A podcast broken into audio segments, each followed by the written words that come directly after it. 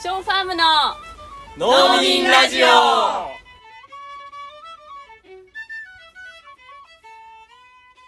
皆さんこんにちは。ショーファームの農民ラジオ始まりました。ショーファームの農民ラジオは1000年続く農業をビジョンに神奈川県横須賀市で農業を営むショーファームの翔子翔と農園の仲間たちが一旦農業の話題を封印してフェミニズム環境問題社会正義など政治的な話題をでもやっぱり農業についても語り合うポッドキャスト番組です。というわけでエミです。翔子です。ショーです。はい。前回からフェミニズムシリーズが始まりました。そうですね。うん。期待が私はすごい高まって これを機にたくさん勉強したいなと。そして実践していきたいなと思っているんですが、まあ、フェミニズムってそもそもなんかみんなどういうふうに思ってるのかなみたいな。うん。まあちょっとこ怖い感じありましたよね最初は、うん。やっぱりそのその、うん男社会をうん。なんか糾弾するっていうかあのやっつけるみたいな。うん。そういうイメージもちょっとありましたから,、うんうん。ら男である私が攻撃されるみたいな、うん。そういうイメージはありましたね、うんうんあとはなんか政治家とかの発言をこうちょっと切り取って、うん。こう炎上させる、うんうん。ちょっと怖い。悪いこと言えば上げ足取るみたいなね、怖い人たちうんみたいなこうイメージが一般的にあるのかな、うん、あとは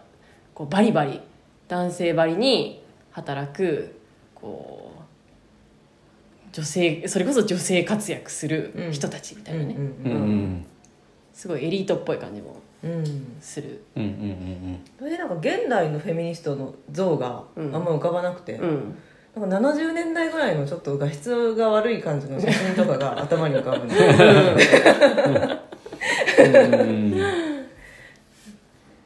ていうのがね一般的なこう、イメージうん、ね、イメージかもしれない。うん。なのかなっていうのを、うん。うん思いますうんうんね。うん。で前回はあの私たちがそれぞれフェミニズムに関心を持ったきっかけみたいなところを話したんですけど、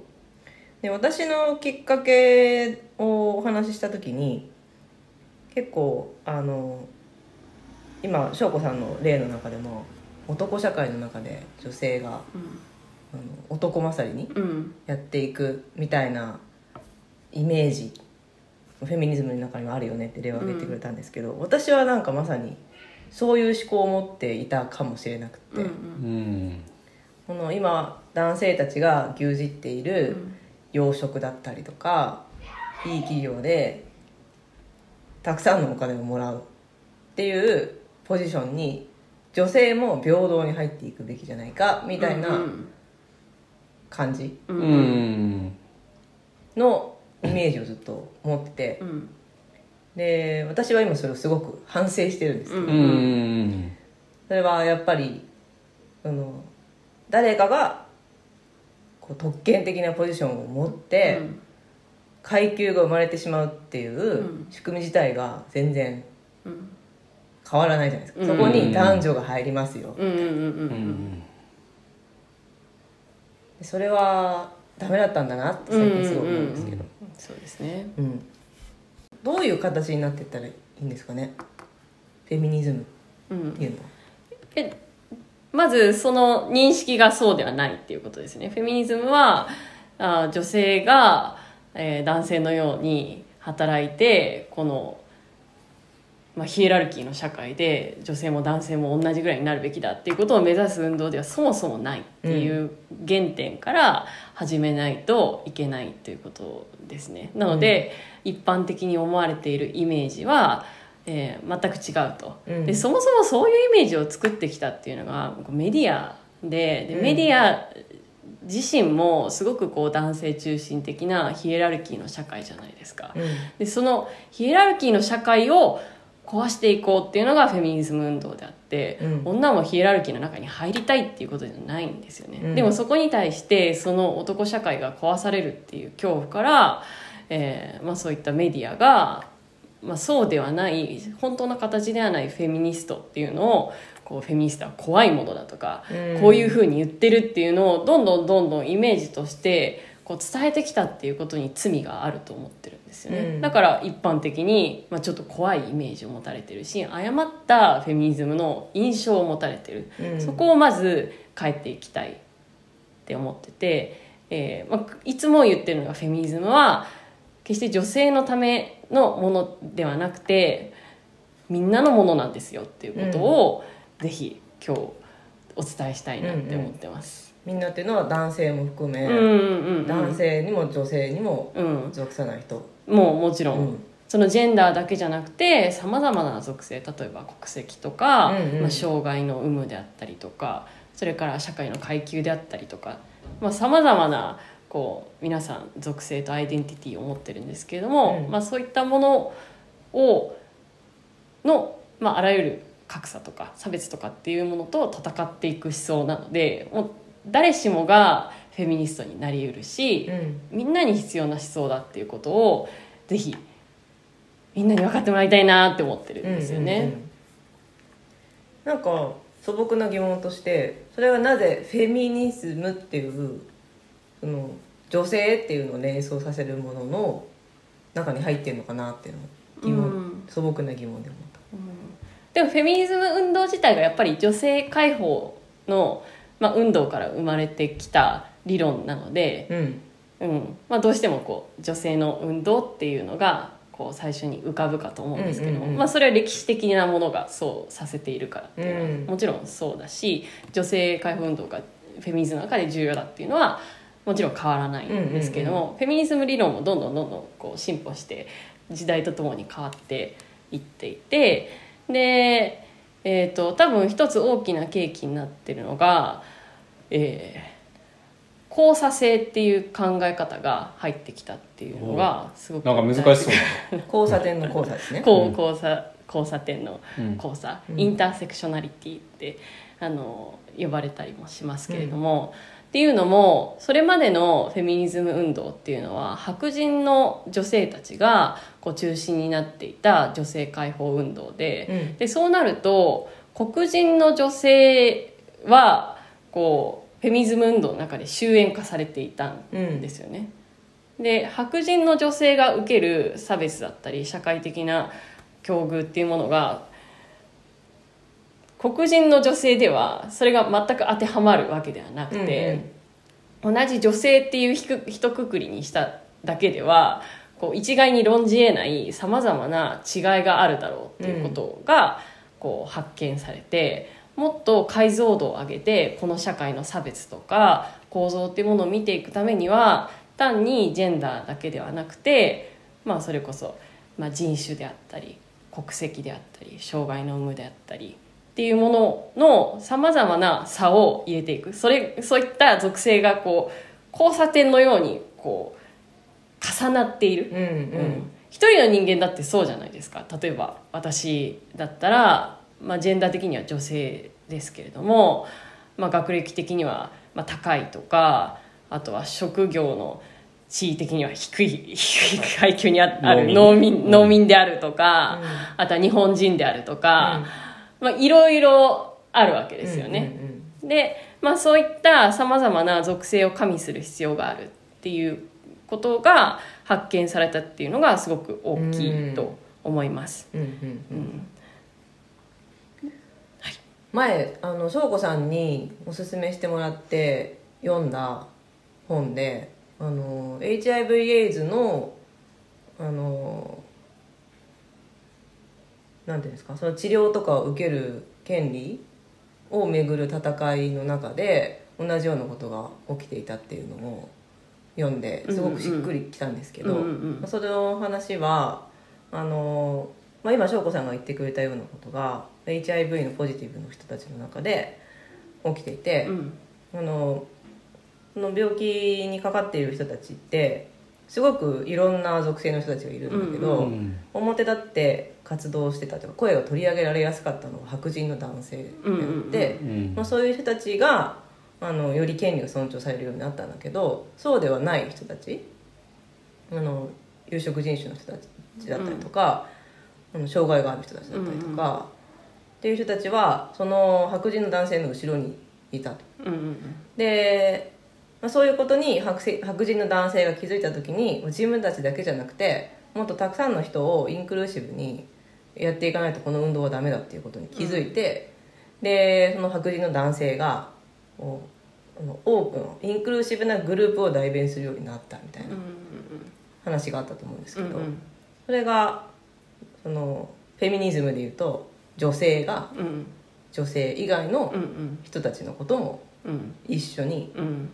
リードしていくというかっうんていうことにつながるのかなって思う思いました。おー。実際運動が女性が、まあ、他と他の運動とし、うん、連帯してリードしてるかっていうとうん。ちょっといろいろあるのでわからわからないんですけど。も、うん。うん。まあ、ただその女性解放の理論っていうのがすごく積み重なってきてすごく体系化されるようになると今度その女性を抑圧していたものを解き明かしてそれを解放していくっていう理論が他の抑圧にも応用できるっていうことが分か分かり、例えば今私はあの動物解放運動も、まあ、注目して勉強を追ってるんですけれども、うん。まあ、動物解放の、えー理論もフェミニズム理論を応用することによってかなりこうより言語化して理論化して、えーこの運動を広げることができるっていうう意味ですごく応用性がある。うん。うん、だからこれは例えば動物だけじゃなくて、まあうんまあ、環境っていうこともそうだと思いますし、うん。まあ、だからこそ私たちがこう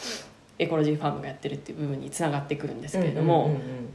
なのでこのさまざまな抑圧と搾取の上で成り立っている社会を変えるためにもこの理論を理解することはすごく大事だとうんうん思ってます。うんうんうん。ここでなぜショーファームが農民がうんフェミニズムを掲げるのかっていうところにつながってきますよね。なるほど。うん。はい。えっ、と、前回、まあ、個人的なストーリーとして、私が自分自身がこの仕組みによって抑圧されてるっていうことの怒りから、うんこの農園を変えようっていうストーリーはお話ししました。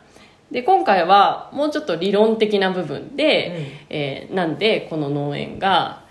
フェミニズムを実践してるかっていうことをちょっとお話ししようかなと思ってます。うんえー資本主義が環境を破壊するっていうのは分かりやすいじゃないですか。わかりやすいのかな？はい。あの経済成長を求め 求め続けたるためには、まあ自然からどんどんどんどん搾取していってそれを廃棄していく。しかしながらこう環境が生産する生産物の量光合成の量って基本的に一定なのでもうしかしながらこう社会はどんどんどんどん成長したいって言ってどんどんどんどん加速していくっていうのはそれはもう生態系の生産物の量とは追いつかないわけですよね。んでそうするといつか破綻が訪れるわけで、まあ、私たちは今まさにその破綻の現場を見ているっていう時代にあると思うんですけれどもなのでエコロジストたちはそれにいち早く気づいてもっともっと前からこの破壊を止めるためには資本主義そのものを変えていかなきゃいけないっていうことを警鐘を鳴らしていたわけです。で、まあ、それの流れを引き継い引き継いでいろんな環境に関心のある方が資本主義そのものを問いただすっていうことは、まあ、共通意識として結構あると思うんですよね、うん今も。しかしながらそういう人たちに家父長制の問題についてどう思いますかって聞くとなんか全然関心がない。家父長制うん。うん。長制って？家父長制はすごいかすごい簡単に言うと、まあ、年長の男性が権力を持つシステムみたいな感じですかね。うん。うん。家父長の字は家に父に長ですね。そうですね、うん。はい。でそういったまあ一部の、うん、年長の男性が権力を持っているシステムに対してどう思いますかっていうとあの全然そこに対しては関心を払っていないなっていうのが課題としてあるんですがしかしながら彼らが糾弾している資本主義っていうものと家父長制っていうのはすごく深い関わりがあって、両者が切っても切り離せないような関係にある。もはやうんうん。共犯に近いようなお互い利利し合っている。うん得し合っているようなシステムになっているので環境の破壊を止めるためには資本主義そのものを変えていくっていうことも大事だが同時にその共犯関係である家父長制というものを変えていかない限りこれは目的に私たちは目的にたどり着くことができないんだっていうことに気がついたんですよね。うんうん。うん。家父長制っていうのは具体的にどういうことですか、えあの日本のトップが岸田さんとかそういうことですか？まあ、うちの父のように、うん。家のことは全部父が決める。母はなんかコメントする余地もうん。ないみたいな。うんうんうんうん。感じですかね、そうですね。身近なところで言うとね、うん、身近なところで言うと、でなんかあと私がすごい課題だなと思ったのがエコロジーのさまざ、まなコミュニティがあるんだけれどもそのコミュニティの中の運営を見てみるとめっちゃ家父長とかあそうなんですか、もあ要するコミュニテにィの多さは理理事長が男性理事3人の役員も男性とかそういう感じ？ううん。なんかもっとエコロジーコミュニティっていうもっと理事とか置かないんですよ。いやまあまあ NPO の場合は置くじゃん いや、ももっとちょっとディープなコミュニティとかだと、なんか一緒に暮らし暮らしをもう共同体にするとかあとは、まあ、そういう活動の、まあ、人生を全てそこに捧げなくてもサークルがあるみたいなね。っていうところではもうすごい家父長的なもうトップには男ばっかりでその一番年長の男が全部決めてるみたいな仕組みをあたかも当然のようにそれが自然それが自然であるうん。みたいな風に受け取っていて意思決定権が全く民主的ではないみたいうんなうんうん。エコロジーコミュニティがあるっていうのはすごい皮肉だなと思ってて、これじゃあ絶対環境の破壊なんか止められるわけないじゃんって私はすごい思ったんですよね。うんうんうん。うんでそういった、まあ、農村もそうだしエコロジーコミュニティが全く家父長制を変えるっていうことをターゲットにしてないっていうことにうん大きな問題意識があったがゆえ私たちはエコロジーとフェミニズムを中心としたファームを作りたいと思いました、うおそらくこの2つを掲げている農園は日本には他にないと思います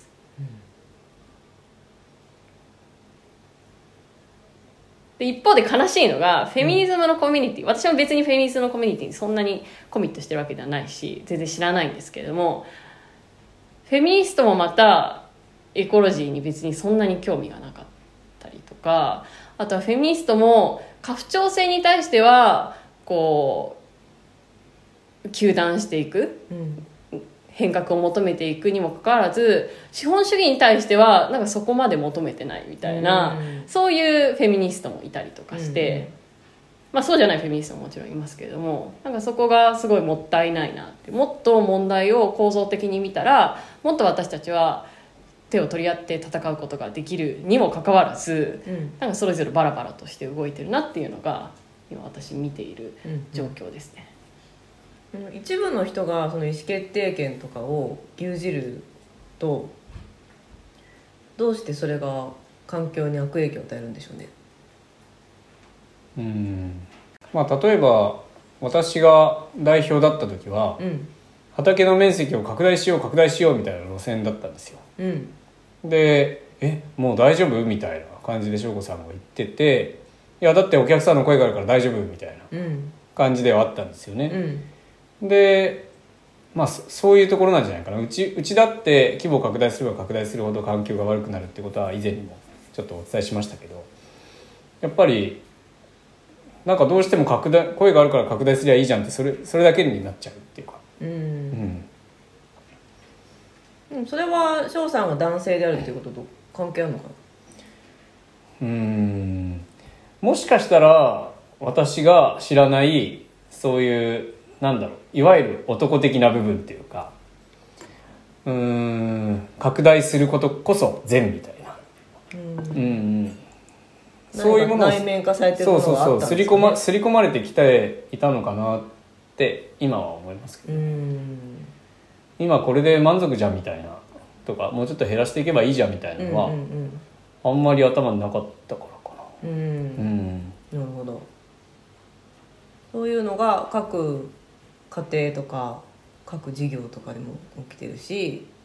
国とかの大きいレベルでももしかしたら起きてるかもしれないっていううんうんうん。ことなんですかね。うんうんうん。そうですね。あとはうーんまあ家父長制っていうのはそれが性別によってあなたはこの仕事あなたはこの仕事っていうふうにこう分けるんですよね、うん。性別分業っていうんですけども。それを前提としているので、えー女はこれ男はこれっていうのがこう振り分けられていてで女に振り分けられてる仕事は例えば家政ですよね。えー料理を作って掃除をして子供のお世話をしてそれから介護もやってみたいないわゆるケアの領域を女の仕事っていうふうにくくられでそうではないもっとこう世の中に出て話したりとか公的な仕事、うん、政治いわゆる政治の部分を、まあ、男が担えっていうふうにこう分けてくるわけですよ。うんでもそうすると全くそこにのっとってる人たちにとっては食事を作るとか子供のケアをするっていうことの意味とかうん。大変さとかっていうものを知らないわけじゃないですか。でそういう人たちがさまざまな意思決定を行っていくわけですよね。うんうん、それってどう考えても歪みがあるわけで、うん。いや学校給食が一番安い材料で作れる業者にしようよとか、うん。一番早く、うん、効率よく栄養が吸収できるし、うん、食べ物になればいいんだから、まあ、冷凍食品でもいいんじゃないとか、うん。安い外国産の、えー環境を破壊してであろうたくさんの薬剤が使われたものを、えー輸入してそれを食べたって別に全然いいんじゃないかっていうふうにこう思ってしまうっていうのはあるんじゃないかな。一方でその家事を担ってたりとか家政を担ってる人たちは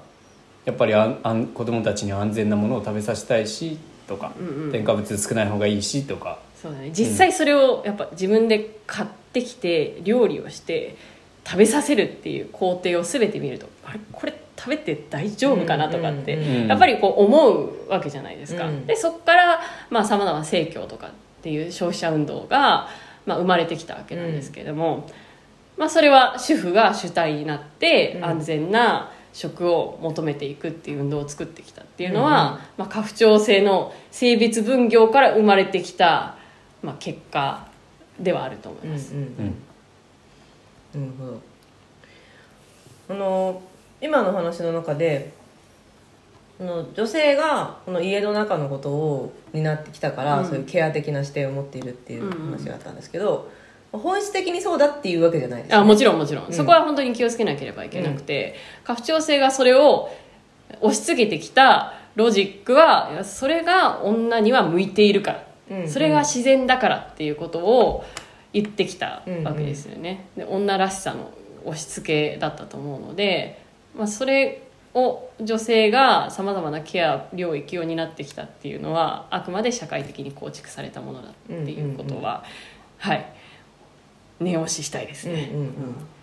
つまりなんかいろんなジェンダーの人が意思決定に参加するようになると同時にケアのところもいろんな人が参加できるようになっている、っうんていうことが必要ってことそうですすよね。ううん。まあこんな感じで一例として過不調性とまあ環境の破壊っていうものの関係っていうのを少し例としてうん挙げていきましたが、まあ本当はえ過不調性と資本主義がどのようにこう絡み合ってて共犯関係にあるかっていうのも今後ちょっとおいおい話していきたいなと思ってます。うんうんうん。どうでしたか翔さん今日今日会。えっ、と単語が難しい部分はありましたけど、うん。まあ、でもあのなんとかわかりました、うんうんまあ、とにかく私がこの回を聞いてもらってみんなに一つだけ覚えてもらいたいのが、うん。まあ、フェミニズムっていうのは決して女性のための思想ではなくて、もっとこう広大な思想でさまざまな差別や抑圧に立ち向かうための方法理論なんだっていうのをそれだけ覚えてもらえればうん。うんいいなと思ってうんます。はい。今後さらに深めていくということでうん、はい、実はあの、えー、と年末餅つきっていうのを、まあ、ショーファームでやってるんですけど、その時にあの翔子のスピーチっていう時間があって、うんでその時に話したフェミニズムの話がすごい分かりやすかったみたいなことを言う人がいたんですよ。うん。泣く人が続出したというえ噂もうんうんうん。まあちょっとそそれらもはいちょっと改めて、うん。なんかそういうのもあってもいいかもしれないですね。いいですね。うん。あのスピーチのが書かれたショーファーム通信うちの冷蔵庫に貼ってあります。そうですかね。冷蔵庫に貼ってくれてるんですね。じゃあまあそそれをベースにとか。そうだね。ん。うんうん。分かりやすいしね。はい。うん。はいじゃあ今回はそんなところで。はい、はい。はい。それではショーファームの農民ラジオでした